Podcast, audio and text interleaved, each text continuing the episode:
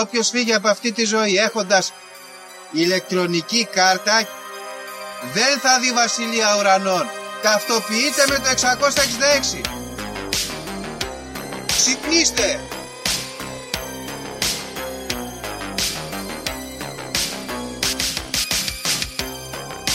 Αν διαβάζεις το σπίτι τα σύμπαντα είναι άπειρα. Εγώ σου λέω είναι 7. Γιατί; Γιατί αυτές είναι οι γνώσεις μου. Βαριά με τη συζήτηση για το αν είναι επίπεδο. Είναι επίπεδο τελείωσε. Και όποιος πιστεύει το αντίθετο δεν το συζητάμε.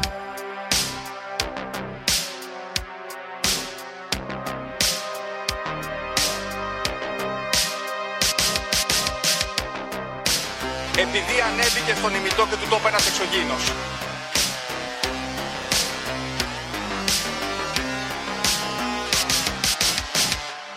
Πραγματική ιστορία κύριε Υπουργέ. Πραγματική ιστορία κύριε Υπουργέ. Πραγματική ιστορία κύριε Υπουργέ.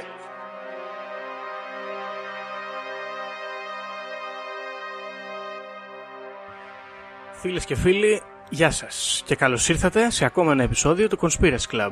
Είμαι ο Γιώργος και όπως πάντα μαζί μου ο Δήμος. Γεια σου Γιώργο, γεια σας φίλες και φίλοι ακροατές και ακροάτριες και σήμερα Γιώργο έχουμε την τιμή να έχουμε μαζί μας δύο εκλεκτούς καλεσμένους ε, τον Κωνσταντίνο και τη Μαρία. Γεια σας παιδιά, καλώς ήρθατε, ευχαριστούμε πολύ. Καλώς ήρθατε. Εμείς ευχαριστούμε, παιδιά. Λοιπόν, παραδοσιακά χειροκροτάμε, οπότε Δήμο 1, 2, 3. Μπράβο. Και μπράβο. Μπράβο, μπράβο, Ευχαριστούμε. ευχαριστούμε. ευχαριστούμε. Λοιπόν, πολύ γενναίοι ακροατές ήρθαν εδώ με δικό τους θέμα, όχι σαν κάτι φίλου μα που κάνουν τουρισμό και έρχονται εδώ πέρα και πίνουν ένα καφεδάκι και λένε την αποψάρα τους. Ε, και μπράβο σας, ναι. Οπότε, επίσης πολύ σημαντικό, γιατί είναι διπλά γενναία τα παιδιά, έχουν φέρει και νέα της εβδομάδας από ό,τι μάθαμε. Έτσι. Ε, ναι, ναι. Ωραία. Κωνσταντίνε, θες να ξεκινήσεις με κάποια νέα που έχεις; Ε, έχω δύο φέρει. Αρχικά Για εδώ πάμε. εμείς νεοϊονιώτες είμαστε κοντά Νέα Φιλαδέλφια. Έπαιξε η Αεκάρα το πρώτο παιχνιδάκι με τον Ιωνικό. Τους συντρίψαμε, τους πατήσαμε κάτω για τα καλά. Κατήφορος. Κατήφορος τελείως. Ο Μάνταλος, μιας και το λέγατε στο προηγούμενο παιχνίδι, έπαιξε σάπια πάλι. Ε, βέβαια, γνωστός ο εκπτώμορφο έκανε, έκανε πάσα στον αντίπαλο για να φάμε γκολ για να καταστρέψει τη χαρά του πρώτου μάτσου στο μεγάλο μας γήπεδο. Κατάλαβες. Ε, εντάξει, ναι. 33.000 Φουλ. κόσμο εκεί, εντάξει τώρα. Πήρε, πήρε πολλό, πολύ, πώς, πώς το λέγατε αυτό το υλικό, το περίεργο. Αρδενο, αρδενοχρώμιο. Αρδενόχρωμο, Φορτώσανε αρδενόχρωμο. λες, ε. Κατανάλωσε Ακριβώς. πολύ αρδενόχρωμο. Ε, φόρτωσε πολύ ο Πετράν. Ε, μετά Άτος. τι άλλο; Κατουράγανο που βρίσκανε μετά οι φίλαθλοι της ΑΕΚ. Καλά Είναι πήγε. αντισεξιστική κίνηση για να μην πηγαίνουν στις τουαλέτες αυτές τις σεξιστικέ που έχουν φτιαχτεί στο γήπεδο Τσάκ και καλά κάνουν. Ένα μπράβο στους φίλους Τσάκ που. Μπράβο, γιατί είναι αλλιώς να είσαι Ακριβώς. ΑΕΚ. Σωστά, σωστά. σωστά. ε, αυτό ήταν το πρώτο. Και το δεύτερο. Εντάξει, ε, να σημειώσουν όλοι πλέον μπορούμε να είμαστε σίγουροι ότι ο Μάρκ Ζούκερμπεργκ είναι ερπετόμορφος 100% αυτή τη φορά. Ε, Τι, ε, Γιατί δεν ξέρω ποιος παρακολουθεί πολεμικές τέχνες. όχι δεν. Αλλά έκλεισε, συγγνώμη, έκλεισε ένα event του UFC στην Αμερική δικό του για να δει μόνος του με τη γυναίκα του εκεί τους ανθρώπους να σκοτώνονται στο ξύλο που είτε χάσει είτε κερδίσει εκεί, Ναι. εντάξει, Σωστό. σκοτωμένος θα βγεις. Δ- Συγγνώμη, δεν κατάλαβα. Αυτό θα πάει να δει δύο να παίζουν ξύλο, δεν θα παλέψει ο ίδιος. Όχι, καθόταν Α, όχι, έξω ε. από το ring και έβλεπε τους άλλους, ξέρω εγώ, καμιά πενηνταριά τυπάδες να πλακώνονται. Ωραίο. Ω, Μα έκανε αυτοκράτορα της Ρώμης. Εντάξει. Μάλιστα. Δυνατός. Ωραία. Άρα πλέον είναι ξεκάθαρο δεν είναι ανδροειδές, γιατί αυτό έρχεται εδώ να εξηγήσει, ας πούμε, ότι έχει συναισθήματα ο άνθρωπος. Θέλει να βλέπει άμμο και αίμα. Κοίτα, Εντάξει. η, Ναι, η ναι. περίπτωση Μπότ εδώ θα μπορούσε να καλυφθεί μόνο αν ήθελε να δει την ανώτερη ας πούμε, πολεμική ικανότητα των ανθρώπων και να πάρει κάποια αμυντικά ζητήματα εναντίον της. Δεν ξέρω, αλλά θα δείξει, θα δείξει. Είναι, ο Μάρκ Ζούκερμπεργκ είναι ύποπτος γενικά. Ενδιαφέρον. Ύποπτος, μάλιστα. Ωραία. Ε, παιδιά, κοιτάξτε, το λέγαμε και πριν με το Δήμο, δεν έχουν γίνει γενικά εδώ στην Ελλαδίτσα μας ε, πολλά πράγματα αυτή τη βδομάδα. Ένα πολύ καλό, πολύ, που μου άρεσε πολύ, είναι ότι Στη δίκη της Χρυσής Αυγής σηκώθηκε ο Κωνσταντίνος Πλεύρης, το λείψανο του Κωνσταντίνου Πλεύρη και χαιρέτησε ναζιστικά μία φορά. Του είπαν, ξέρω εγώ, σαν δεν τρέπεσε και αυτός ξανασηκώθηκε με όλη τη δύναμη που του είχε μείνει. Σαν άλλος μάμπρα και ξαναχαιρέτησε άλλη μια φορά. Πάρτε τα, τύπου. Ε, το ενδιαφέρον σε αυτό είναι ότι ζει ο Κωνσταντίνος Πλεύρης ακόμα και είναι πιο πολύ μάμπρα από ποτέ, έτσι. Δεν ξέρω αν είδατε καμιά φωτογραφία. Εγώ ένα σχόλιο, μόνο αλμπίνο. Είναι, Αλμπίνο, μπράβο. είναι, είναι ωραίο που ο Κωνσταντίνος Πλεύρης είναι υποστηρικτής τέτοιων ε, ακροδεξιών θεωριών για τη λευκή φυλή και αυτά, γιατί είναι κατάλευκος, είναι κάτασπρος, ως δεν γίνεται πιο άσπρος, γενικότερα, από μικρός. Εντάξει. Κοίταξε, γενικά είναι σωστό να υπερασπίζεις τα συμφέροντά σου. Είναι Ακριβώς, τίμιο. ακριβώς. Οπότε, Εάν δεν είναι αυτός, ποιος θα είναι; Κοίταξε, Έτσι, τόσο όχι, λευκός ναι. που είναι, δεν θα έβγαζε και κανένα νόημα να είχε άλλες ιδεολογίες. Είναι κουτί. αυτό, αυτό. Μμ. Ακριβώς. Ε, και τώρα που πιάσαμε άλλες ε, μεγάλες προσωπικότητες, έπεσε παιδιά στην υπόλοιψή μου με ένα άρθρο που λέει ο Elon Musk βγήκε περίληπος και είπε ότι δεν του μιλάει η κόρη του γιατί στο πανεπιστήμιο της διδάσκουν κομμουνισμό και τον μισεί πλέον. Οπότε εδώ να πούμε στον Elon Musk ε, ότι εντάξει συμπάσχουμε Elon, θα περάσει αυτό, ο πολιτικός μαρξισμός δεν θα περάσει βασικά. Θα σου ξαναμιλήσει η κόρη σου που εκμεταλλεύεσαι και μαστιγώνεις τους άλλους ανθρώπους. Δεν υπάρχει πρόβλημα, θα τα βρείτε. Είναι μια φάση. Είναι μια φάση, μπράβο. Ε, πιστεύω θα μεγαλώσει και θα στρώσει η κοπέλα και θα γίνει και αυτή σαν τον μπαμπά. Ναι. Ε, ε, μακάρι έτσι, Θα μακάρι. είχε μεγάλο ενδιαφέρον πάντως να τη βλέπαμε μετά τη σχολή. Μόλις πάρει δηλαδή το πτυχίο της θα κατεβαίνει σε πορείες, θα, θα στηρίζει την αριστερά με κάποιο τρόπο ή θα τρέξει την αγκαλιά του μπαμπά, του μπαμπά Ήλον. Εγώ αυτό ήθελα να πω ακριβώς Μαρία, γιατί τα έχουμε δει και εμείς στα ελληνικά πανεπιστήμια. Εξαφανιζόσαν το μόλις ε, πέραν τα Καλέσανε πτυχία και σκατσαρίδες. τρέχανε. Ε, εντάξει, ε, ανοιχτή πρόσκληση εγώ θα αναλάβω, θα μπορώ, μάλλον όχι δεν θα αναλάβω, αλλά μπορώ, έχω- νομίζω έχω τα ηχέγγυα ως ε, βαθύ σοσιαλιστικό άτομο να καλέσω την κόρη του Elon Musk στο επόμενο συνέδριο του Πασόκ να μιλήσουμε για αριστερά ζητήματα. Μπορούμε να διοργανώσουμε και κάποιο Έτσι. event στο facebook. Ανοιχτή πρόσκληση στη... Πώς τη Ναι. λένε, το όνομά της πώς είναι το ξέρουμε το μικρό; Αχ, τώρα δεν, δεν μπήκα τόσο βαθιά στο ζήτημα. Αλλά εντάξει, ξέρω εγώ, δεν, δεν είναι αυτή που έχει τα, τα σύμβολα για όνομα πάντως. Είναι πιο, πιο παλαιά κόρη. Τι φε- Ζε- Ζε- Ζέιβιερ, μμ, κάτι τέτοιο. Τι όνομα είναι αυτά, ρε. Τι κάνετε, ρε, μάνα, τα παιδιά. Είναι η Τέλος Vivian πάντων. Jenna Wilson, μάλλον αυτή πρέπει να είναι. Ξέρω εγώ, τέλος πάντων. Η κόρη του Elon Musk. Αυτό φτάνει, πιστεύω. Ωραία. Λοιπόν, αυτά από νέα Δήμο. Εσύ έχεις κάτι, Μαρία, μήπως; Όχι, εγώ δεν έχω, δεν έχω νέα της εβδομάδας. Σε μένα η ενημέρωσή μου έρχεται αποκλειστικά από τον Λούμπεν. Οπότε αυτή τη βδομάδα δεν έχω Α. δει κάτι αξιοσημείωτο. Δήμο, εσύ, μπα. Ναι, και εγώ δεν έχω κάτι ιδιαίτερο, παιδιά. Αυτή η εβδομάδα πήγε τρένο. Πέρασε, έχει κάνει ωραίο καιρό. Μην ακούτε νέα, να βγαίνετε στη φυλακάδα. Ου, Τι Κάτι έγινε, εκεί. πιάσανε. έγινε Μπήκαν επίθεση Πασχάλη, κιόλας. Τι ήταν αυτό, καλέ; Γρήγορα. Κάτι γυαλιά Κάτι σπάσανε έσπασε εκεί. πίσω, πω. Επίθεση με μολότοφ εδώ στα στούντιο του Conspiracy Club. Θα βγούμε αλόβητοι όμως, μην αγχώνεστε. Η γάτα το έκανε. Τι γλιτώσαμε, όχι δεν έχω ιδέα τι έγινε. Πάντως δεν ανασένει ο άλλος πίσω, δεν ξέρω. Πέθανε. Τι έγινε; Ωραία. Αφού λοιπόν δεν έχεις ούτε εσύ Δήμο μου νέα, ευτυχισμένος είσαι και φίλες και φίλοι, νομίζω ότι μπορούμε να περάσουμε στο θέμα μας. Παιδιά, είστε έτοιμοι; Μάλιστα, Ανέτοιμη. ναι. Ωραία, πάμε, σας ακούμε. Μαρία, σε πειράζει να ξεκινήσω λίγο; Όχι, όχι, παιδί μου. Ευχαριστώ. Λοιπόν, αρχικά το θέμα ξεκίνησε. Πρώτη φορά είχαμε πάει εδώ με τη Μαρία και τον φίλο της. Είχαμε πάει Σταύρος Νιάρχος, σε εκείνο το μεγάλο ίδρυμα πολιτισμού. Και ακούγαμε την εθνική ορχήστρα της ΕΡΤ, δεν ξέρω εγώ τι. Παίζανε το Dark Side of the Moon, τον Pink Floyd. Τζαμάραμε εκεί, κουμπώναμε τελοπών. Ε, ένα τελοπών από εδώ, ένα τελοπών από εκεί. Κοιτάω ψηλά στο φεγγάρι και της λέω Μαρία, μία συζήτηση βαριέμαι. Τη συζήτηση για το αν το φεγγάρι είναι κύλο. Τέλος, της λέω είναι κύλο το φεγγάρι. Τέλος. Ναι, ναι, τέλος, τέλος. Μ' αρέσει. Το, το ακούσατε πρώτοι εδώ και τρόμαξα την άλλη φορά γιατί φέρατε κάτι για τον χρόνο και Ναι, είπαμε Ήταν όπα. παρεμφερές λίγο και λέω όπα τώρα, τι έγινε. Μάλιστα. Ωραία, Αλλά κύλο ναι. φεγγάρι. Είχαμε την κύλη γη. Έχουμε και το κύλο φεγγάρι, για να δούμε.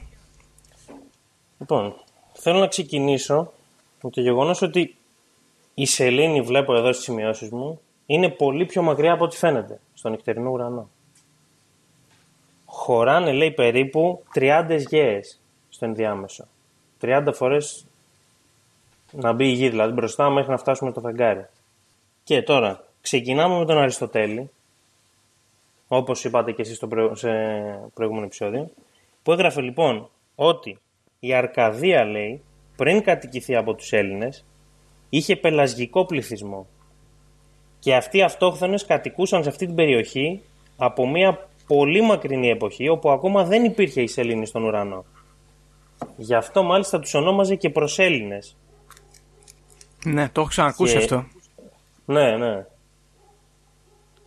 Και έχουμε γενικά και άλλους. Απολλών- Ο Απολλώνιος ο Ρόδιος ε, ανέφερε μια εποχή όταν δεν υπήρχαν όλα τα περιφερόμενα σώματα στον ουρανό, πριν εμφανιστούν οι φυλές της Δανάης και του Δευκαλίωνα και υπήρχαν μόνο οι Αρκάδες, οι οποίοι κατοικούσαν πάνω στα βουνά και τρέφονταν με βελανίδια πριν την ύπαρξη της Ελλήνης. Ε, λοιπόν, και έχουμε αναφορές τέτοιες και από τον Πλούταρχο, από τον Οβίδιο βλέπω εδώ, τον Υπόλυτο, τον Λουκιανό, κρατήστε το το όνομα του Λουκιανού, μεγάλο τρολάκι, τον Κενσορίνους βλέπω εδώ και τον Δημόκριτα και τον Αναξαγόρα. Δεν ξέρω αν θέλει να πει κάτι η Μαρία στον διάμεσο ή να συνεχίσω. Ε, θέλω μόνο να προσθέσω ότι επειδή γίνονται πολλές αναφορές στους αρχαίους Έλληνες και γενικά υπάρχει και η πεποίθηση ότι οι αρχαίοι Έλληνες έχουν πάει στο φεγγάρι, έχουν επισκεφθεί τη Σελήνη, θα ήθελα να πατήσω εκεί πάνω αργότερα για να, για να στηρίξω τη θεωρία, διότι βγάζει κάποιο νόημα μετέπειτα. Ναι, Ωραία, ναι. Ε, λοιπόν, και τώρα πάμε στη Νότια Αμερική. Ε, για την ακρίβεια, ε, στους τοίχους του προαυλίου του Καλασάγια. Ο Καλασάγια εδώ βλέπω είναι ναός στο Τιουανάκο. Μεχικό. Ορίστε. Μεξικό. Ε, είναι στη Βολιβία, Δυτική Α, ναι, Βολιβία. πες. Οκ. Και τέλος πάντων ήταν ένας χώρος εκεί μιας ε, προ-κολομβιανής αυτοκρατορίας. Ήκμασε ανάμεσα στο τετρα- 400 με 900 μετά Χριστό και βρίσκεται λέει κοντά, κοντά στις όχθιες της λίμνης Τιτι- Τιτικάκα. Και κατέγραφαν τη σελήνη να πρωτοεμφανίζεται στον ουρανό πριν από 12.000 χρόνια. Καταλήγουμε στο γεγονός τέλος πάντων ότι η εμφάνιση της Ελλήνης φαίνεται να προκάλεσε μεγάλες έτσι, ανατροπές στη γη και αναταραχές με σεισμούς, ε, μαζικές πλημμύρες, κλιματολογικές αλλαγές. Ε, έχει προταθεί μάλιστα αυτή η εποχή από πολλούς λόγιους, από πολλούς, από κάποιους λόγιους, αλλά εγώ λέω πολλούς, ως η περίοδος που η Ατλαντίδα του Πλάτωνα υπέστη κατακλυσμ, κατακλυσμιαίες καταστροφές ως συνέπεια της μεγάλης αυτής αλλαγής στον ουρανό. Πολύ ύποπτο. Ναι, πολύ ύποπτο αυτό. Πολύ ύποπτο. Κάτι τέτοιο έπαιξε. Ναι. Μαρία, θες να πεις κάτι εσύ ή να συνεχίσω; Θέλω να πω μερικά- μερικά πράγματα σε αυτό το σημείο. Επειδή ανέφερες ότι η Σελήνη δημιούργησε διάφορες καταστροφές, ακόμη και στην Ατλαντίδα, ας πούμε, προκάλεσε τον κατακλυσμό. Γενικά, εγώ θέλω να ξεκινήσω από τη θέση το ότι προσπαθούν να μας πείσουν πως η Σελήνη, το φεγγάρι, υπάρχει εκεί, είναι ο φυσικός δορυφόρος της γης. Εγώ θεωρώ ότι τίποτα το φυσικό δεν υπάρχει εκεί, ότι είναι απλά ένα κατασκεύασμα από κάποια όντα, όπως υποστηρίζει και μια θεωρία που θα δούμε μετά, που απλά τοποθετήθηκε εκεί γιατί ανά τα χρόνια εξυπηρετούσε κάποια συμφέροντα. Μμ. Αλλά εμένα με εντυπωσιάζει πάρα πολύ το ότι μέσα στη ζωή μας υπάρχουν φράσεις, υπάρχουν ρίσεις ας πούμε, που προσπαθούν να μας περάσουν ε, έτσι στον ντούκου ότι το φεγγάρι υπάρχει, ότι είναι εκεί. Για παράδειγμα το συζητούσαμε και με τον Κώστα τις προάλλες, η φράση «σεληνιάστηκε» ή «σιλινιάσκε» που το λέμε εκεί στα μέρη μου. Ε, ότι το φεγγάρι ας πούμε επηρεάζει την ανθρώπινη συμπεριφορά, μπορεί να προκαλέσει παλήριες, φυσικά φαινόμενα. και εντάξει, ακόμη και σε πράγματα υπερφυσικά ας πούμε, που δεν έχει αποδειχθεί αν κάτι παίζει εκεί ή όχι, βλέπουμε ας πούμε ότι η σελήνη μπορεί να επηρεάσει όντα όπως οι λυκάνθρωποι μέχρι Ναι. Το peak ας πούμε της πανσέλινου που γίνεται η μεταμόρφωσή τους. Σωστό. Οπότε όλα αυτά εμένα μου κάνουν μεγάλη εντύπωση γιατί τα ακούμε και σε ρίσεις και σε πράγματα τα οποία μπορεί και να μην υπάρχουν. Το lore, οι ιστορίες όλες αυτές που προσπαθούν να σε πείσουν ότι το φεγγάρι είναι εκεί. Ναι. Καλά, εντάξει, από ένα σημείο και μετά εκεί είναι βέβαια. Ναι. Ε. Ε, ο- Ανάλογα πώς το βλέπεις Γιώργο.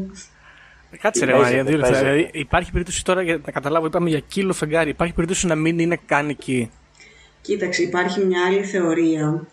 Ε, θα την έχω και εδώ μπροστά μου, δώσ' μου μισό λεπτό. Λοιπόν, υπάρχει και μια άλλη θεωρία που λέει ότι το φεγγάρι, όπως και στο Matrix ας πούμε, μπορεί να είναι ψεύτικο και να είναι ένα ολόγραμμα, το οποίο δημιουργούν οι εξωγήινοι για να κρυφτούν πίσω από αυτό το ολόγραμμα και να μην μπορούμε εμείς, τα όντα που κατοικούν στη γη, οι γήινοι, να μην μπορούμε να βλέπουμε τι κάνουν. Μάλιστα, ύποπτο. Α, Οκ. Άρα είναι ας πούμε ένα παραπέτασμα εξωγήινο το φεγγάρι πιθανόν, όπου κάνουν τις ματσακωνιές τους από πίσω. Α, ναι. Μάλιστα. Και αυτό έχει δημοσιευθεί και σε ένα... ε, Είχε, είχε γίνει research paper, το οποίο είχαν γράψει κάποιοι σοβιετικοί επιστήμονες και είχε δημοσιευθεί κανονικά.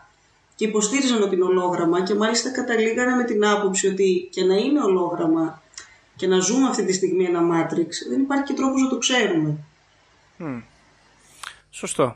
Ε, για τους επιστήμονες αυτούς, για όποιον θέλει να ξέρει, είναι ο Μάικλ Βάσιν και Αλεξάνδερ Σερμπάκοφ.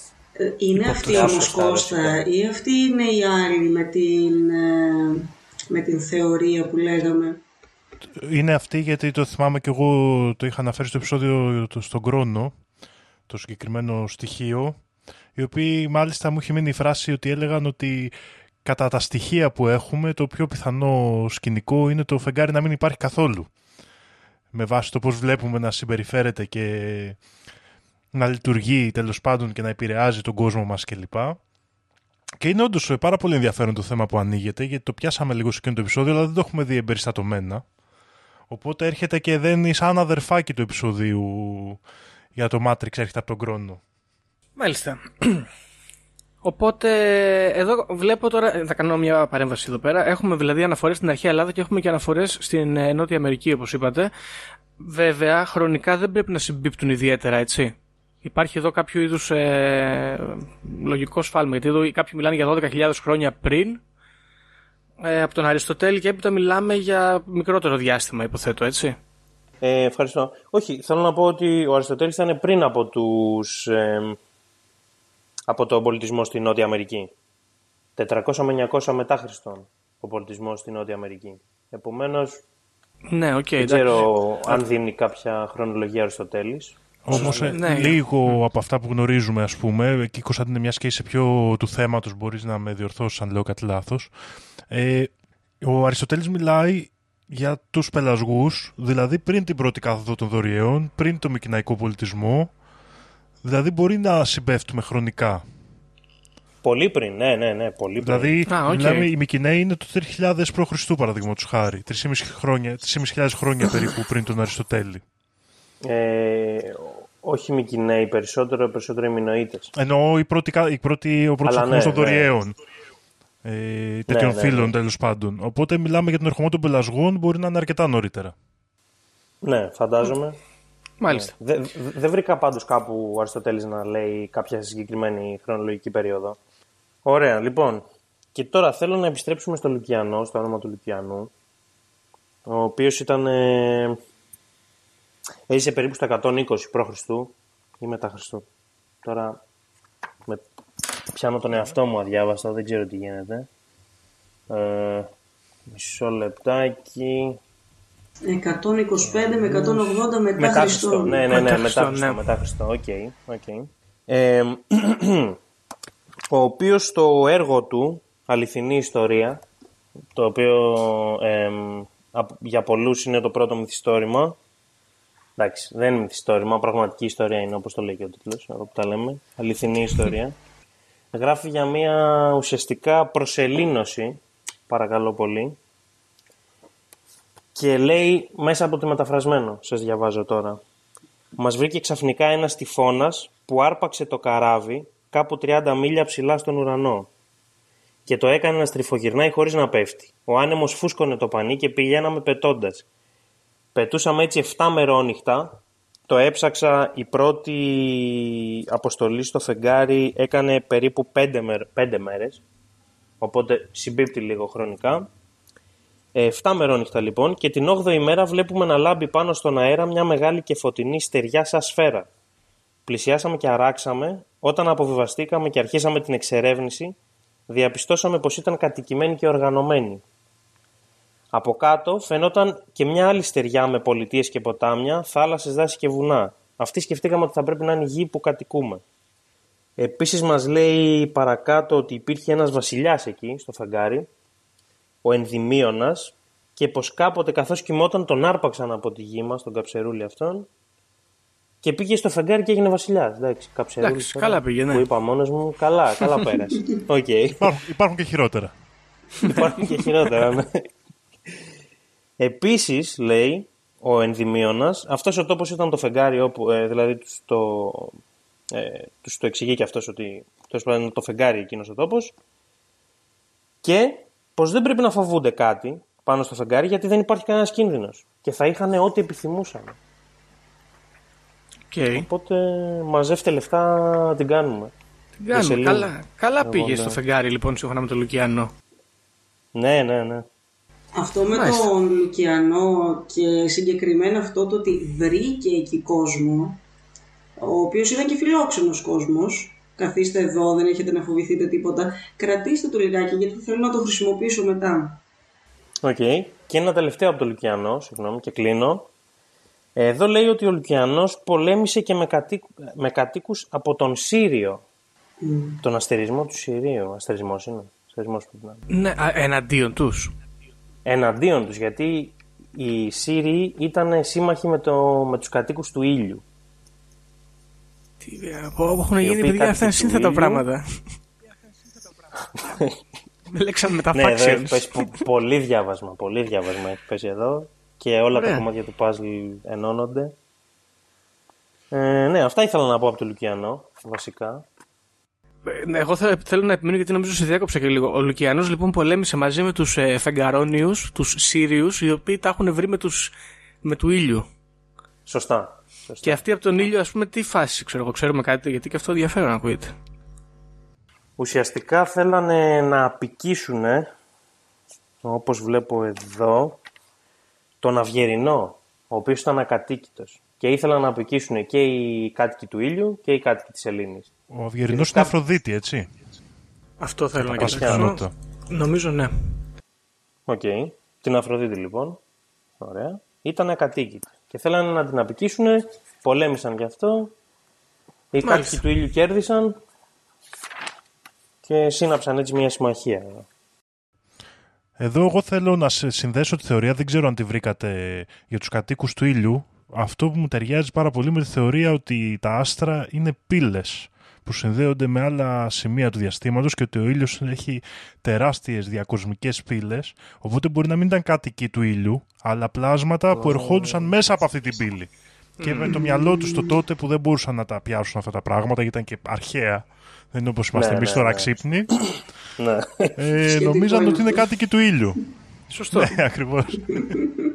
Α, αυτό δεν το είχα. Όχι, δεν το βρήκα κάπου. Πολύ Αλλά, ναι, ενδιαφέρον πολύ αυτό ενδιαφέρον. πάντως.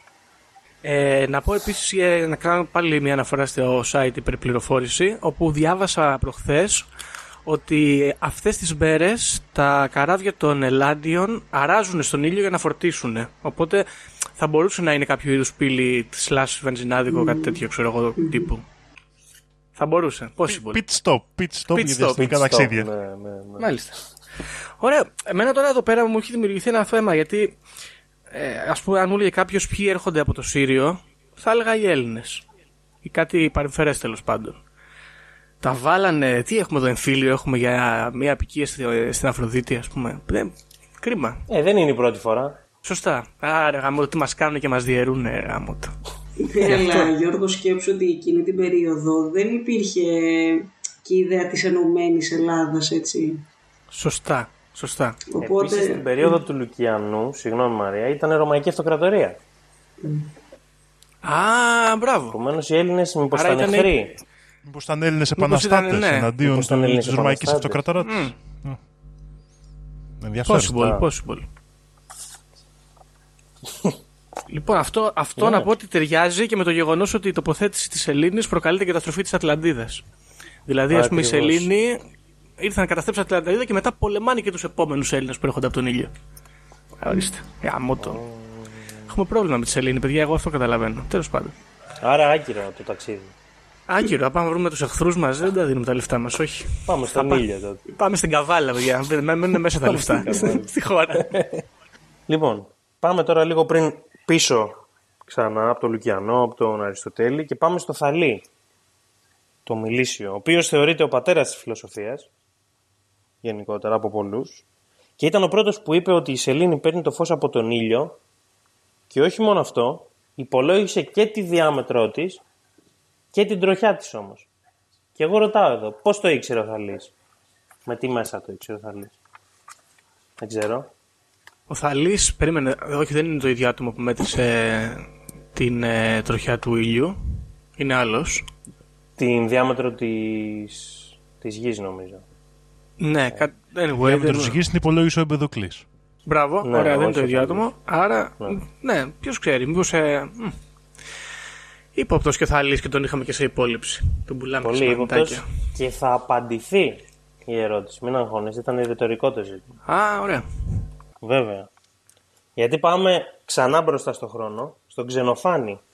Για όποιον δεν ξέρει, ήταν ένας από τους μαθητές του Σοκράτη, ο οποίος αναφέρει ότι ο Σοκράτης χαρακτήριζε το φεγγάρι ως μεγάλη κούφια σφαίρα που στο εσωτερικό τους υπάρχουν θάλασσες, στο εσωτερικό της, συγγνώμη, υπάρχουν θάλασσες, στεριές και κατοικούν και άνθρωποι σαν εμάς. Ύποπτο, Σοκράτης. Ο Σοκράτης τα λέει αυτά, δεν τα λέω. εγώ. Ε, ναι. Μάλιστα. Άρα, οκ, έχουμε και άλλη εδώ πέρα αναφορά ότι είναι τελικά κούφια. Γιατί, αν, αν κατάλαβα καλά και πριν που έλεγες για την ιστορία του Λουκιανού, ο Λουκιανός δεν είπε κάτι για όμω για κούφιο φεγγάρι, είπε για κατοικήσιμο Όχι. φεγγάρι. Οκ. Απλά είπε για κατοικήσιμο φεγγάρι, ναι. Ωραία. Από ό,τι καταλαβαίνουμε, βγαίναν από το εσωτερικό του φεγγαριού και κατοικούσαν στην επιφάνεια. Οκ. Μάλιστα. Ε, άλλη αρχαία πηγή έχουμε τον Πυθαγόρα. Ξέρω ότι ψήνεστε με τους Πυθαγόρειους γενικά. Ύποπτοι. Ο Πυθαγόρας τώρα μας λέει ότι έκανε στροφές παρακαλώ γύρω από τη Σελήνη με τα οχήματα των θεών που κατοικούν εκεί. Ενώ αναφέρει ακόμα ότι η σεληνιακή ημέρα είναι 15 φορές μεγαλύτερη από της γης την ημέρα. Έπεσε λίγο έξω εδώ, το υπολόγισα, αλλά δεν πειράζει. Εντάξει. Δεν πειράζει. Άλλες εποχές τότε. Δεν, ξέρω. ήταν και μαθηματικός. Τι να πω. ναι. Και ο Πυθαγόρας λέει για πλάσματα, σαν τους ανθρώπους. Πιο όμορφα λέει όμως, πιο ψηλά, πιο ξανθά. Μήπως βγήκε από εδώ η άρια θεωρία, δεν ξέρω. Αντέ. Αυτό, Η θεωρία των ξωτικών. Θα τα έλθει. Το ξέρω. Αυτό είναι, ύποπτο, είναι ύποπτο να πούμε γιατί υπάρχει αναφορά για Άριους στην Ατλαντίδα που από ό,τι φαίνεται δεν πηγαίνανε καλά. Μμ. Κατάλαβες, είναι contradictory αυτό Ναι. εδώ πέρα. Ποιος Ναι, ξέρει. ναι, ναι. Άρα επιλέγω να μην πιστεύω τον Πυθαγόρα. Απλά. Ωραίο. Δεν είναι παιδιά, είναι Πώς εξερευνητές θα όλοι μπορώ αυτοί. να πω Οπότε... κάτι σε αυτό το σημείο; Α, επειδή αναφερθήκαμε στους, εμ, στην Άρια Φυλή, υπάρχει και η θεωρία ότι μετά την πτώση της ναζιστικής Γερμανίας, ο Χίτλερ δεν αυτοκτόνησε, αλλά πήρε την Εύα Μπράουν και πήγανε στο φεγγάρι, κατοικήσανε στο φεγγάρι. Και μάλιστα λέει ότι το μεταφορικό τους μέσο ήταν ε, ένα υπτάμενο όχημα το οποίο έμοιαζε πάρα πολύ με αυτό που συνετρίβει στο Ρόσουελ στο Νέο Μεξικό το 1947. Επομένως, εγώ σκέφτομαι μήπως είχε λόγο ο Χίτλερ που έφυγε για το φεγγάρι; Μήπως εκεί υπήρχε μία φυλή πολύ κοντά σε αυτήν που ήθελε να δημιουργήσει στη γη; Possible. Και υπάρχει και η άποψη που λέει ότι στη σκοτεινή πλευρά του φεγγαριού υπάρχουν ε, βάσεις των Ναζί επίσης. Θα το αναλύσουμε πιθανότατα πιο αναλυτικά σε άλλο επεισόδιο αυτό. Αλλά να το κρατήσουμε αυτό. Ενδιαφέρον. Και μιας και είπαμε τώρα για τη σκοτεινή πλευρά του φεγγαριού, ο Ίδμον αναφέρει, ο Ίδμον ήταν ο μάντης της αργοναυτικής εκστρατείας και θεωρείται ότι ήταν ε, γιος του Απόλλωνα, άρα και αδερφός του Αρτέμις Σόρα. Σωστό. και ο Αρτέμις είναι γιος. Ε, ταξίδεψε εκεί, λέει, στο φεγγάρι, με το άρμα του, που έμοιαζε με απαστράπτοντα κομίτη, δηλαδή διαστημόπλαιο, στο παραδεχτούμε όλοι, και έδωσε ακριβέστατες πληροφορίες, λέει, για τη σκότεινη πλευρά του φεγγαριού. Μάλιστα. Γενικά η ύποπτη, η αργοναυτική εκστρατεία είναι πολύ ύποπτη, το είχαμε αναφέρει στο επεισόδιο Ναι, με το ναι, ΣΕΛ. ναι, είναι ναι, ναι. πολύ έλ εκεί μέσα, πολύ έλ μαζεμένη. Πολύ Έλλη, ναι. Και τέλος, για την αρχαία γραμματεία και μυθολογία τέλος πάντων, ήθελα να πω ότι υπάρχει και μία υποψία ότι ο Τροϊκός πόλεμος έγινε για το ποιος θα έχει τον έλεγχο της Ελλήνης. Δεν ξέρω, το αφήνω αυτό εδώ. Όποιος είναι, όποιος είναι μύστης μπορεί να ψάξει να τα βρει. Να ρωτήσω κάτι. Επειδή είναι και ο Κώστας του ιστορικού αρχαιολογικού, επειδή ανέφερες τώρα αυτό για τον Τροϊκό πόλεμο, υπάρχει κάποιο άλλο παράδειγμα στην ελληνική μυθολογία, ας πούμε, η αρχαιοελληνική γραμματεία, κάποιου πολέμου που να ξέσπασε ή να έγινε εξαιτίας κάποιας γυναίκας; Γιατί εγώ στο μυαλό μου έχω μόνο τον Τροϊκό πόλεμο και δεν ξέρω αν οι αρχαίοι Έλληνες ήταν αυτής της φιλοσοφίας. Δεν ξέρω γι' αυτό. Ξέρω πάντως σίγουρα πως ένας αυτοκράτορας Ρωμαίος, αν δεν κάνω λάθος ο Καλιγούλας, είχε μαζέψει στρατό να κάνει ντου στον Ποσειδώνα. ε, Στον πλανήτη. όχι στον Θεό. Α, οκ, εντάξει. ε, αν δεν κάνω λάθος πρέπει να ήταν ο Καλιγούλας. Ήταν πολύ στα καλά του αυτός ο άνθρωπος και ναι. Όχι, ρωτάω, γιατί αν τελικά ψάξουμε και καταλήξουμε στο ότι δεν συνέβαινε αυτό, επομένως είναι πολύ πιθανό και ο Τροϊκό Πόλεμος να έγινε εξαιτίας του λόγου που ανέφερες και όχι εξαιτίας της ωραίας Ελένης και της προδοσίας, ας πούμε. Ε, εντάξει, γενικά νομίζω έχουμε αποφασίσει και παραδεχθεί όλοι ότι είναι πρόφαση η ωραία Ελένη. Ο- Τώρα, Ε, ναι. ποια είναι η πραγματική αιτία, μπορεί ο καθένας να αποφασίσει μόνος του. Οι πραγματικοί μίστε, όπως Ξέρουν. είπες και εσύ, ξέρουν. Σωστά, σωστά. Από τώρα και πέρα θα ξέρουν. Από εδώ και πέρα, ναι. Όσοι ακούνε Conspiracy Club, εντάξει. Ε, αυτά είχα εγώ να πω για την αρχαία Ελλάδα. Λοιπόν, άρα καταλαβαίνω εγώ ότι γενικότερα και από αυτά που μας λέτε, ότι στην αρχαία ελληνική γραμματεία και στη μυθολογία το φεγγάρι κρίνεται ως ύποπτο. Και υπάρχουν, ε, ε, βρηθούν οι αναφορές ότι κατοικούν πάνω του άνθρωποι συγκεκριμένα. Εμένα αυτό με έχει εκπλήξει μέχρι στιγμής, γιατί δεν μιλάμε για κάποια εξωγήινα πλάσματα, μιλάμε για ανθρώπους. Και επίσης αναφέρονται περιπτώσεις εύκολου ταξιδιού. Δηλαδή ή τεχνολογίας που δεν ξέρουμε ή κάποιος άλλος εύκολος δρόμος με τον οποίο μπορεί να μεταφερθείς εκεί. Ακριβώς, ναι. Η αλήθεια είναι ότι είναι γνωστό τη πάση φαίνεται εδώ πέρα, γιατί μιλάμε ε, για πολύ μεγάλο χρονικό διάστημα που όλοι στον Ελλάνιο χώρο είναι πολύ ψημένοι ότι αυτό συμβαίνει. Ενδιαφέρον αυτό πολύ. Μάλιστα. Ε, το μόνο που έχω να προσθέσω εδώ είναι ότι η, πιθα- η ύπαρξη ανθρώπων και η γνώση της ύπαρξης αυτών των ανθρώπων από τους Έλληνες δεν μπορεί να μην μου φέρει στο μυαλό την ομάδα Ε, οι οποίοι ήταν και αυτοί ταξιδευτές του διαστήματος και καταλήξαν στην Ελλάδα. Οπότε ποιος ξέρει. Είναι λίγο εδώ πέρα Μήπως απίκησαν πρώτα της Ελλήνης, συγγνώμη αυτό, Γιώργο. κάτι τέτοιο. Μήπως είναι Α. κάποιοι, ξέρω εγώ, κάποια φράξια που αποσχίστηκε, ποιος ξέρει. Είναι προς διαρεύνηση, πρέπει να διευκρινιστεί. Και μήπως οι Ηράκλειες στήλες δεν είναι εκεί στο Γιβραλτάρ, αλλά είναι η άκρη της ατμόσφαιράς μας; Να ο πονηρό. Είναι ζητήματα, παιδιά. Ζητήματα. Ωραία. Μάλιστα.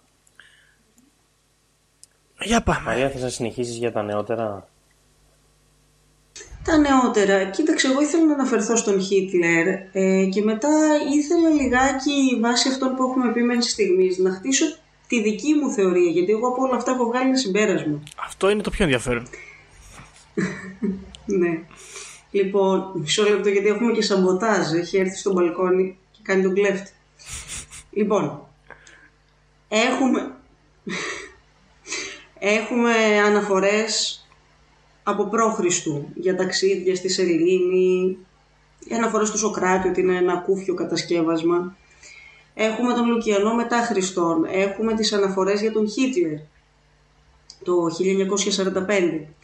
Και εγώ θέλω τώρα να τους συνδέσω με την πρώτη προσελήνωση σε πολλά εισαγωγικά. Γιατί όπως ε, λέγαμε και με τον Κώστα, για να μιλήσεις γι' αυτό πρέπει να κάνεις το λογικό άλμα Ναι. και να θεωρήσεις ότι είναι αληθινή η προσελήνωση. ότι φτάνουν ε, εκεί πέρα λοιπόν οι φίλοι μας οι Αμερικάνοι. Μισό λεπτό να ανοίξω και τη σελίδα μου εδώ που έχω βρει τις πληροφορίες. Μισό λεπτό. Ναι. Φτάνουν το 69 και με το Apollo 12 κάνουν ένα πείραμα. Κάνουν στην ουσία μια τεχνητή συντριβή που σύμφωνα με μαρτυρίες των αστροναυτών που ήταν εκεί πέρα δημιούργησε ένα σεισμό.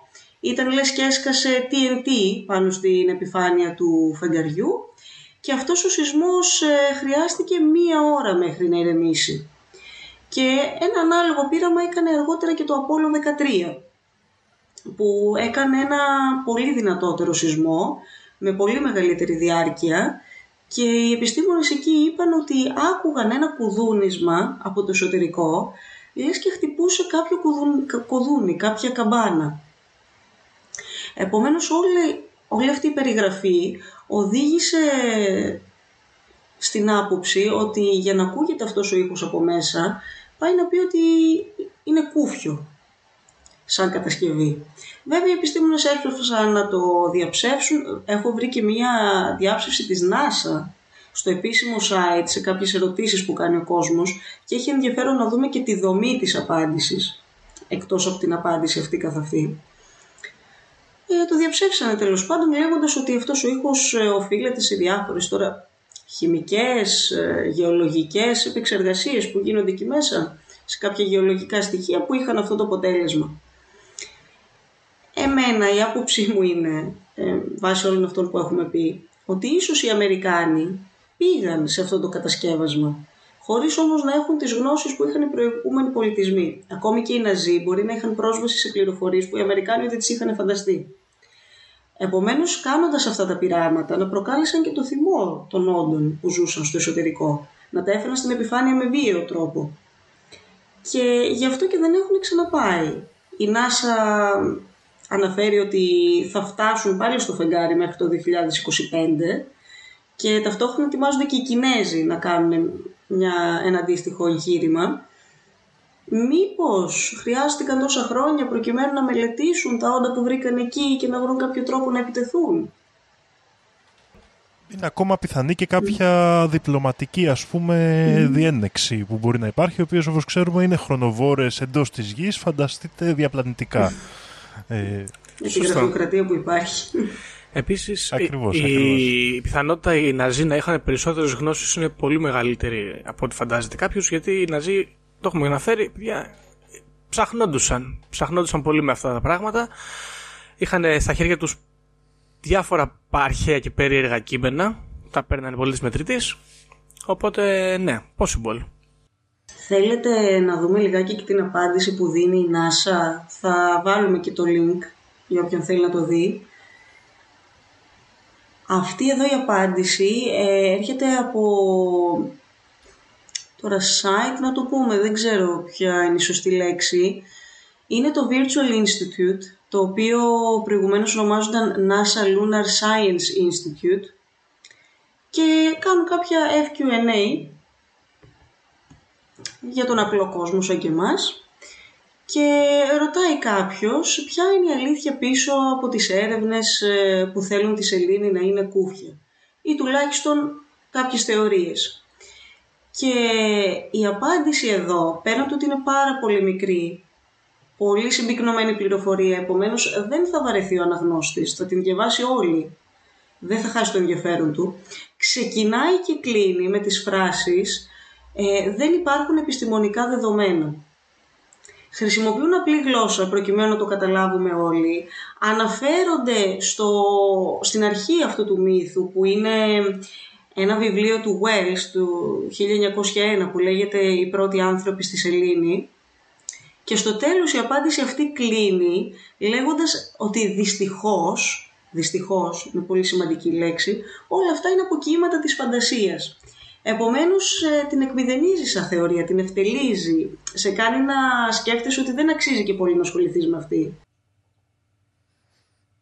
Και όχι μόνο αυτό, της δημιουργεί, της δημιουργεί και αισθητικό λογοτεχνικό ενδιαφέρον, λέγοντας ότι δυστυχώς δεν ισχύει και θα ήταν ωραία να ισχύει γιατί είναι ωραία σαν λογοτεχνική θεωρία. Ε, γενικά η NASA ώρες ώρες δίνει την εντύπωση ότι χαλάει περισσότερο χρόνο να κάνει αυτή τη δουλειά παρά να ασχολείται με επιστημονικά πράγματα. Μάλιστα. Ωραία. Εμείς θα συνεχίσουμε να τους βαράμε εκεί που πονάνε. Μπράβο.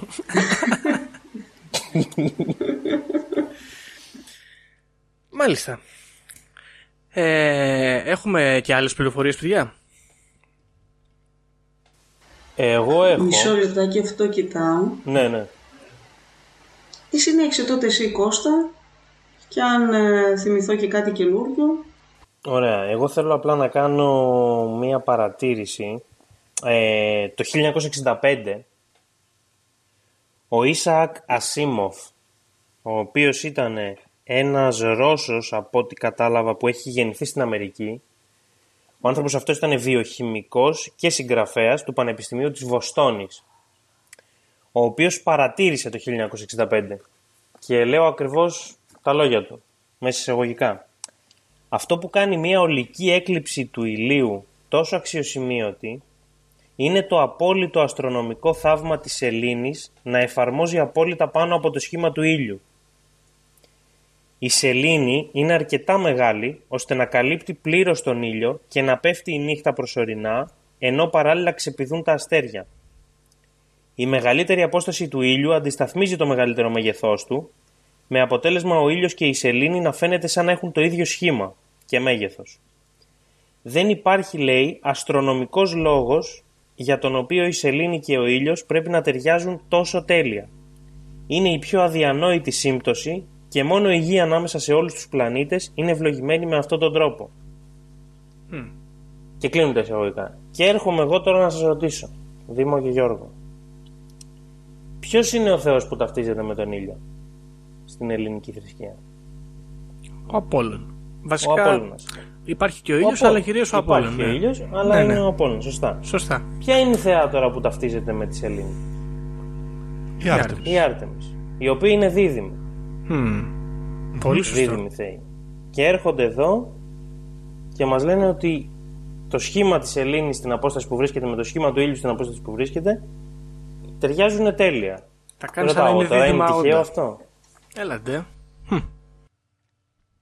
Όχι, ναι, και μόνο η παρουσία του στο, στον ουρανό μας, αυτό που παρατηρούμε δηλαδή, πέρα το σκηνικό έτσι της ηλιακής έκλειψης, μας δείχνει δηλαδή ένας άνθρωπος που δεν ξέρει γνωρίζει τις αποστάσεις, νομίζει ότι είναι δύο ίσα σώματα, ας πούμε. Δύο, είναι- έχουν δύο ίδιες εικόνες στον ουρανό μας, ειδικά η Πανσέλινος με τον ήλιο. Πολύ κοντινές τουλάχιστον, εντάξει, γιατί είναι εμπειρικό αυτό, δεν είναι μετρη, μετρήσιμο, αλλά είναι όντως σε κάτι μοναδικό και κάτι πολύ πολύ υποπτό που μας φέρνει πίσω και στη θεωρία της κατασκευής. Και θα ήθελα να σας ρωτήσω, τι πιστεύετε γι' αυτό, δηλαδή είστε κλείνετε περισσότερο στο ότι η σελήνη είναι κατασκευασμένη ή ότι κρύβει κάποιο άλλο κοσμικό μυστήριο που δεν αντιλαμβανόμαστε; Μμμ, ναι. Αυτό προσπαθώ να σκεφτώ. Καμιά φορά όταν τα σκέφτομαι μόνη μου, βρίσκω τον εαυτό μου κάπου στη μέση. Βέβαια σήμερα εδώ είμαστε για να αποδείξουμε ότι η σελήνη είναι ψεύτικη, είναι κατασκευασμένη, είναι κούφια. Αλλά υπάρχει και, ας πούμε θα μπορούσε αυτό να γίνει ένα άλλο επεισόδιο, μυστήρια γύρω από τη σελήνη, αφήνοντας αυτό στην άκρη, λαμβάνοντας υπόψη ότι είναι ένα αστρικό σώμα που υπάρχει και έχει τη δυνατότητα να επηρεάσει τη γη. Επομένως δεν ξέρω και νομίζω αυτή είναι και η ομορφιά. Γιατί εγώ, ας πούμε, θα μπορούσα να επιχειρηματολογήσω και υπέρ της μία πλευράς και της άλλης. Σωστό. Σωστό. Εσύ Κώστα; Εγώ είμαι απολύτως ε, πεπισμένος ότι το φεγγάρι είναι και κούφιο και δημιουργημένο από εξωγήινους παράλληλα. Ε, ναι, δεν έχω να επιχειρηματολογήσω γι' αυτό, αλλά νομίζω τα στοιχεία μιλάνε από μόνα τους. Μάλιστα. Ε, να πω μονάχα ότι ε, πάνω σε αυτό που είπε η Μαρία, το έχουμε ξαναναφέρει, το είχε πει ο φίλος μας ο Φίλιππος στο επεισόδιο με το τρίγωνο των Βερμούδων και είναι μια καλή ιδέα να την επαναλάβουμε. Κάποια πράγματα μπορεί απλά να μην χρειάζεται να αναρωτηθούμε τι είναι και πώς είναι. Να τα αφήσουμε στην ησυχία τους. Οπότε ίσως είναι μια καλή απάντηση στο ερώτημα σου Δήμο, η επανάληψη της απάντησης του Φίλιππου. Όχι, εγώ σε αυτό διαφωνώ. Όχι λες. Mm-mm. Μα τι πιο ωραίο από το να αναρωτιέσαι και να αμφισβητείς τα πάντα. Μερι... Ε, κοίταξε, με την έννοια ότι κάποια πράγματα τα, τα παραδίδεις στο μυστήριο και τα τοποθετεί σε ένα ανώτερο πλαίσιο από το μυαλό σου, ξέρω εγώ. Πλάκα έχεις αυτό. Το κάνει μυστηριακά. Σίγουρα. Το κάνει μυστηριακά. Σίγουρα, αλλά εσύ μέσα σου δεν θα το αμφισβητήσεις, δεν θα αναρωτηθείς πριν το κάνεις αυτό. Αναλόγως. Άμα ξέρω εγώ μου πει κάποιος για τον ωκεανό, ε, είμαι ευχαριστημένος να το παραδώσω στο Κθούλου και στο υπερπέραν. Α πούμε. Οκ, οκ, κατάλαβα. Όχι, υπάρχει το ζήτημα εδώ πέρα γενικά και τα μυστήρια της Ελλήνης είναι πάμπολα και όπως αναφέρεται ε, είναι πολλοί κόσμος τέλος πάντων έχει πάει σε αυτή τη Σελήνη και εμείς δεν έχουμε πάει ακόμα, έχουμε μείνει πίσω από ό,τι φαίνεται. και φταίνε οι Αμερικάνοι ως συνήθως που πήγαν εκεί πέρα και εξαγρίωσαν τους πολιτισμούς και τα λοιπά εκεί πέρα και δεν έχουμε χάσει την πρόσβασή μας. Είναι δύσκολα τα πράγματα. Ε, κάτι ήθελα τώρα εγώ να σκεφτώ, αλλά κάπως μου διέφυγε. Κοίτα, να Κάτι σου- ήθελα ε, εγώ θέλω να προσθέσω ότι μ' ρωτήσω. μ' αρέσει αυτή η ερμηνεία της, ε, της προσελήνωσης ότι έγινε, πήγαν όντως οι Αμερικάνοι, αλλά τα βρήκαν σκούρα και γι' αυτό δεν ξαναπάμε. Αυτό είναι προχωρημένη σκέψη, η οποία είναι πιο ωραία από το πήγαμε και όλα καλά ή δεν πήγαμε και το σκηνοθέτησε ο Κιούμπρικ. Είναι πιο καλό. Ναι, και όποιος δεν καλύπτεται το σκηνοθετήσαμε. Ναι. Όποιος δεν το πιστεύει. ναι, ναι, ναι. Μπράβο. Α, Δεν εγώ αυτό προκύπτει ήθελα να πω, αυτή τη λογικά. θεωρία. Α, συγγνώμη Δήμο, ναι, ναι, πες. Ναι, όχι, όχι, όχι. Ναι, τώρα το θυμήθηκα λοιπόν. λοιπόν. Εμένα η γιαγιά μου έλεγε τη θεωρία λοιπόν ότι το φεγγάρι είναι ο τόπος του Κάιν. Ότι, όταν, ε, ότι η φυλακή του Κάιν ήταν το φεγγάρι, ότι εκεί τον έστειλαν όταν έγινε ο πρώτος αδελφοκτόνος στον κόσμο και ότι εκεί υπάρχει ένα τεράστιο δέντρο που το κόβει όλη μέρα και ξαναφτιάχνεται μετά και κάτι τέτοια. Πες με τη γιαγιά σου, ρε μάγκα. Α, η γιαγιά ξέρω, μου γιατί άμα ήταν δείτε- πολύ διαβασμένη. Δεν, ξε, δεν ήξερε, ήταν αγράμματη δυστυχώς, αλλά άκουγε. Μήπως έτσι ήθελε να πιστεύετε. ναι, μπορεί, μπορεί.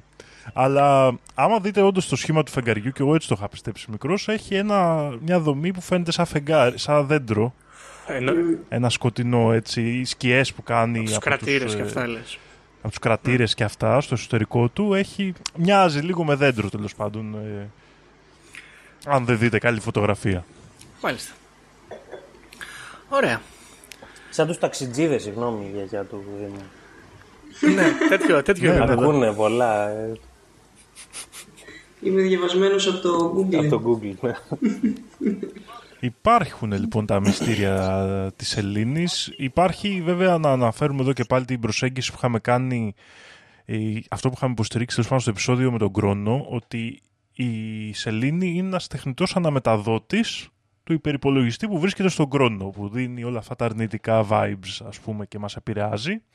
Αλλά όπως είχε πει τότε και ο David Icke, η πιθανότητα αυτή δεν είναι απαραίτητα αρνητική γιατί μπορούμε να κάνουμε τη Σελήνη αν εμείς πάρουμε την εξουσία να την κάνουμε να στέλνει θετικά vibes Θετικά vibes. και να τσιλάρουμε καλά όλοι vibes, παγκόσμια. ναι. Cosmic...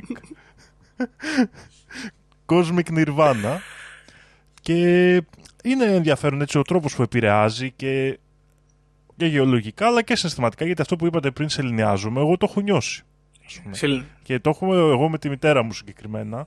Όποτε έχει πανσέλινο, συναντιόμαστε μετά τα μεσάνυχτα στους διαδρόμους. και πάμε για νερό και πάμε και για τουαλέτα μέσα στη νύχτα. Τώρα εσύ μπορείτε να γελάτε, αλλά είναι αλήθεια αυτό. Και πιάνει μόνο εμένα και τη μάνα μου σε αυτό. το Μόνο σπίτι. με τη Σελήνη συναντιέστε Δεν ξέρω αν εσείς. σας Δηλαδή, πιάνει ας πούμε, στη Νέα Σελήνη δεν, ε, δεν βρίσκεστε. Όχι. Με πανσέλινο Μόνο- μας μόνο επηρεάζει πανσέλινος. και μας κρατάει εξάγρυπνους και ανήσυχους. Μάλιστα. Υποπτήστε και εσείς οι δύο. Ωραία. Μάγκες, έχουμε και άλλες πληροφορίες ή το καλύψαμε; Δεν ξέρω. Εγώ έχω απλά, συγγνώμη, μία γρήγορη ότι δεν είναι μόνο η σελήνη στο ηλιακό μας σύστημα φτιαχτή, αλλά είναι και ο δορυφόρος του Άρη ο Φόβος. Συγκεκριμένα; Αυτό. Θα το αφήσω έτσι, ναι, ο αστροφυσικός Ιωσήφ Σκλόφσκι το λέει αυτό. Πάλι έρχονται αυτοί οι Ρώσοι και τα γαμπλέκουν τα Ε. πράγματα. Μα παντού σοβιετική, ακόμη και στην άλλη τη θεωρία, της Spaceship Moon Theory, είναι ο Βασίλ και ο Σερμπάκου. Σωστά, σωστά. Ναι, ναι. Ωραία. Ε, Μαρία, εσύ έχεις κάτι άλλο μήπως; Ε, όχι, θα έλεγα. Βέβαια, τώρα που κοιτάω εδώ για τον ε, Βασίλ και τον Σερμπάκοφ, βλέπω ότι και εδώ ευτελίζεται η δουλειά τους, διότι λέει ότι ενώ ήταν μέλη της Σοβιετικής Ακαδημίας των Επιστημών, το άρθρο τους δεν ε, δημοσιεύθηκε σε ένα επιστημονικό περιοδικό, αλλά στο Sputnik, που λέει εδώ ακριβώς «A sort of Soviet Reader's Digest». Μάλιστα, Ότι στο αντίστοιχο ήταν straight. κίτρινο, ας πούμε, αυτό το περιοδικό. Ναι. Και δεν μου Ήταν αρέσει πιο γενικά... εκλεκευμένης. Μμμ. Εκλεκευμένης τέχνης κάπως άρθρο. Δεν μου αρέσει όταν εκμηδενίζονται απόψεις και δουλειές έτσι, κρίνοντας το πού δημοσιεύθηκαν και το από, από ποιον. Και είναι και πολύ ενδιαφέρον που σε όλα αυτά τα άρθρα λέει η Σοβιετική, δεν λέει η Ρώση, λέει η σοβιετικη Μμμ. Σαν να θέλει να του δώσει μια αρνητική χρειά. Ναι, σωστό. Σωστό.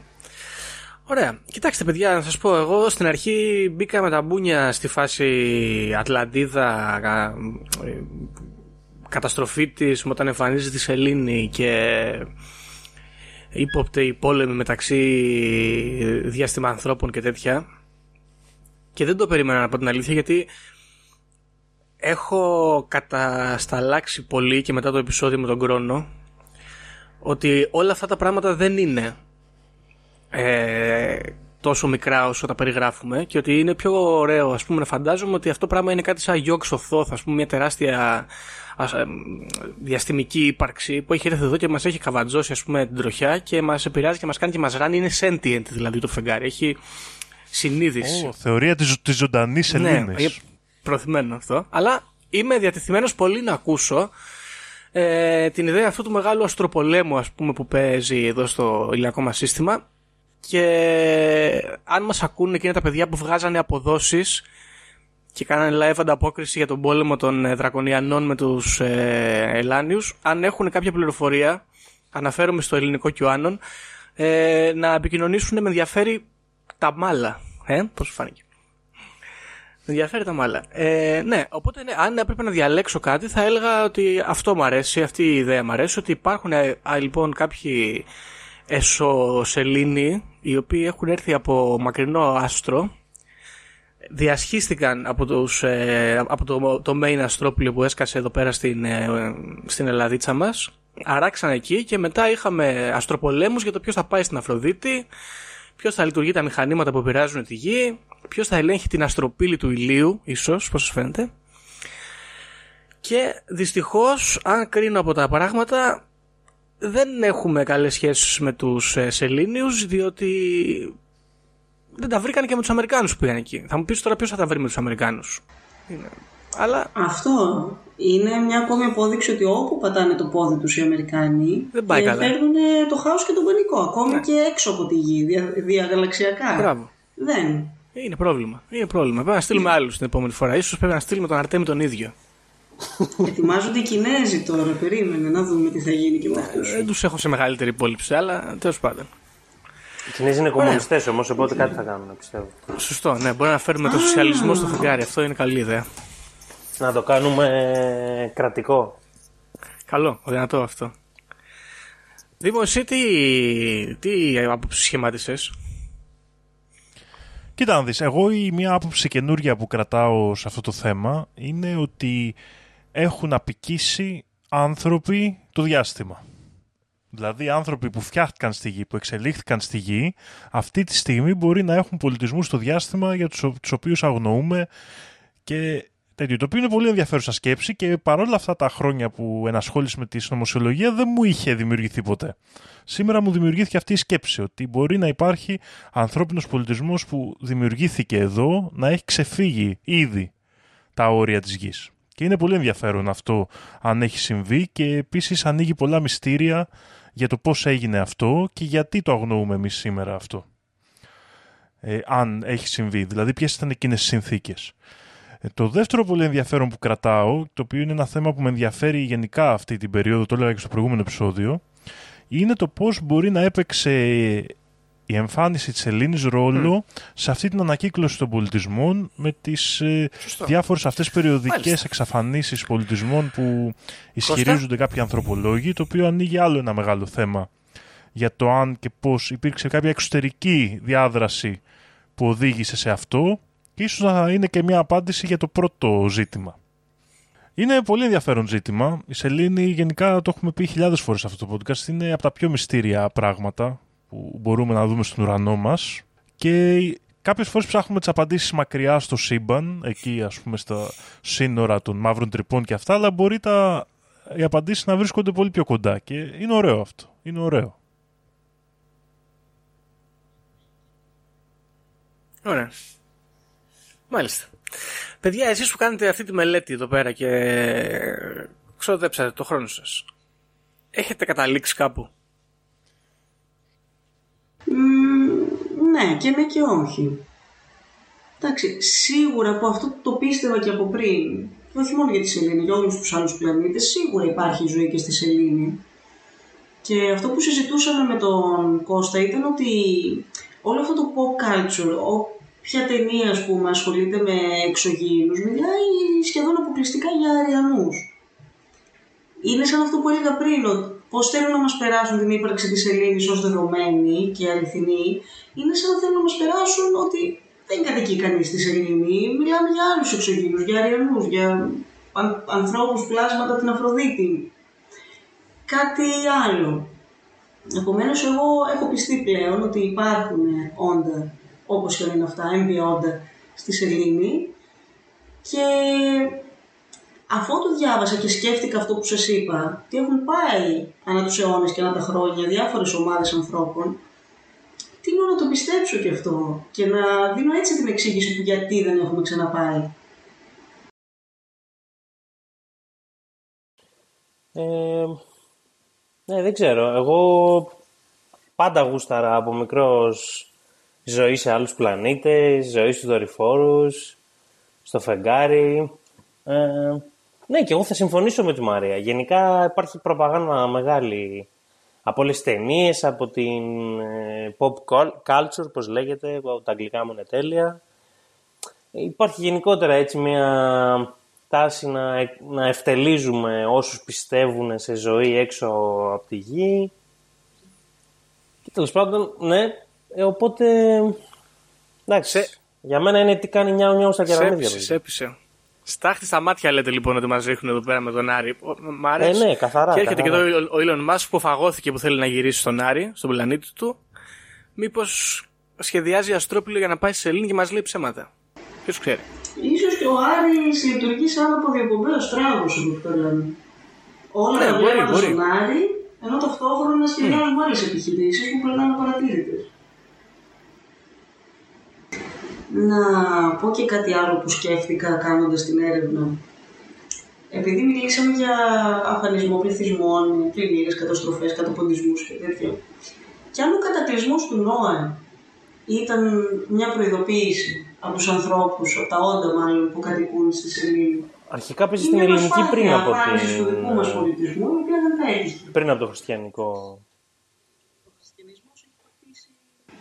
Ναι. Σωστά, Ναι. σωστά. Εντάξει, ε, ο χριστιανισμός έχει πατήσει υπέρ του δέοντος πάνω στα αρχαιοελληνικά. Επομένως, Και υπάρχει και σε πολύ ξέχωρους πολιτισμούς, δηλαδή και σε πολιτισμούς του νέου κόσμου, εκεί της Αμερικής, και σε Ινδικού, στον Ινδικό πολιτισμό σίγουρα υπάρχει κατακλυσμός και νομίζω και στον Κινέζικο πολιτισμό, αν, αν, δεν, κα- αν δεν απατώμε, γιατί αλλά είμαι σίγουρος. Γενικά, με τόσους κοινές περιγραφές, σίγουρα κάτι σχετικό έχει συμβεί, δηλαδή αλλιώς Αυτό. Είναι κάποιο ψυχολογικό των ανθρώπων πολύ Να φοβούνται τον μυστήριο κατακλυσμό. ναι, το τι έχει συμβεί κατακλυσμός και είναι κάποιο αρχέτυπο ας πούμε γιουγκιανό πολύ βαθύ. Ωραία. Λοιπόν, παιδιά, για να δούμε. Ορίστε. Δεν υπήρχε κανένα άγχος. Πιάσαμε τη μία ώρα, πήγαμε πάρα πολύ καλά. Ε, ευχαριστούμε πάρα πολύ που ήρθατε. Εμείς ευχαριστούμε, παιδιά. Ήταν πάρα πολύ ωραία. Το περιμέναμε καιρό. Να μας ξανάρθετε Ευχαριστούμε πάρα όποτε πολύ. θέλετε.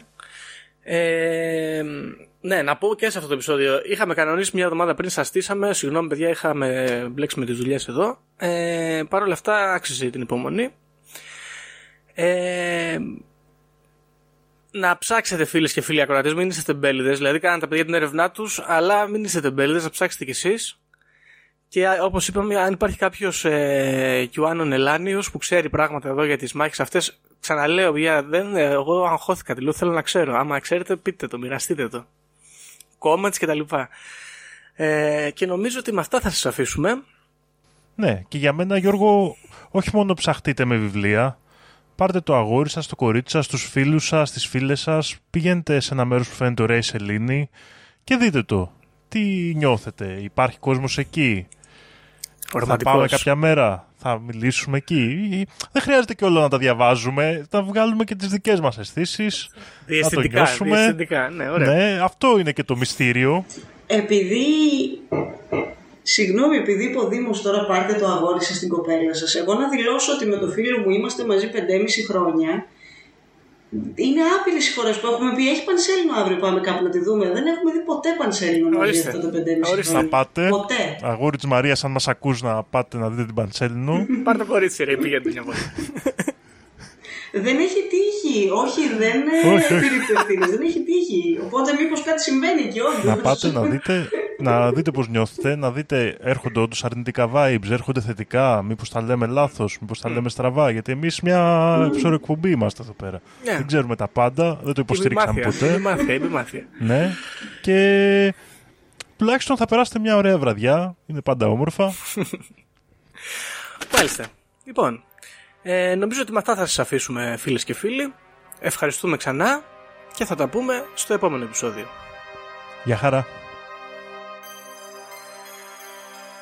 Όποιος φύγει από αυτή τη ζωή έχοντας ηλεκτρονική κάρτα δεν θα δει βασιλεία ουρανών. Ταυτοποιείτε με το 666. Ξυπνήστε!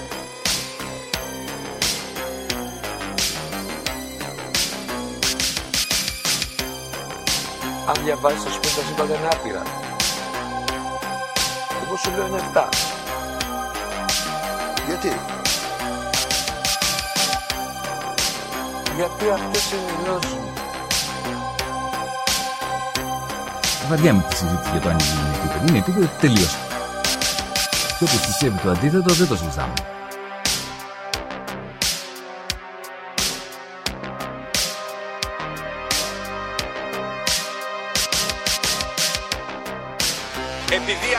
Ανέβηκε στον ημιτό και του τόπου ένας εξωγήινος.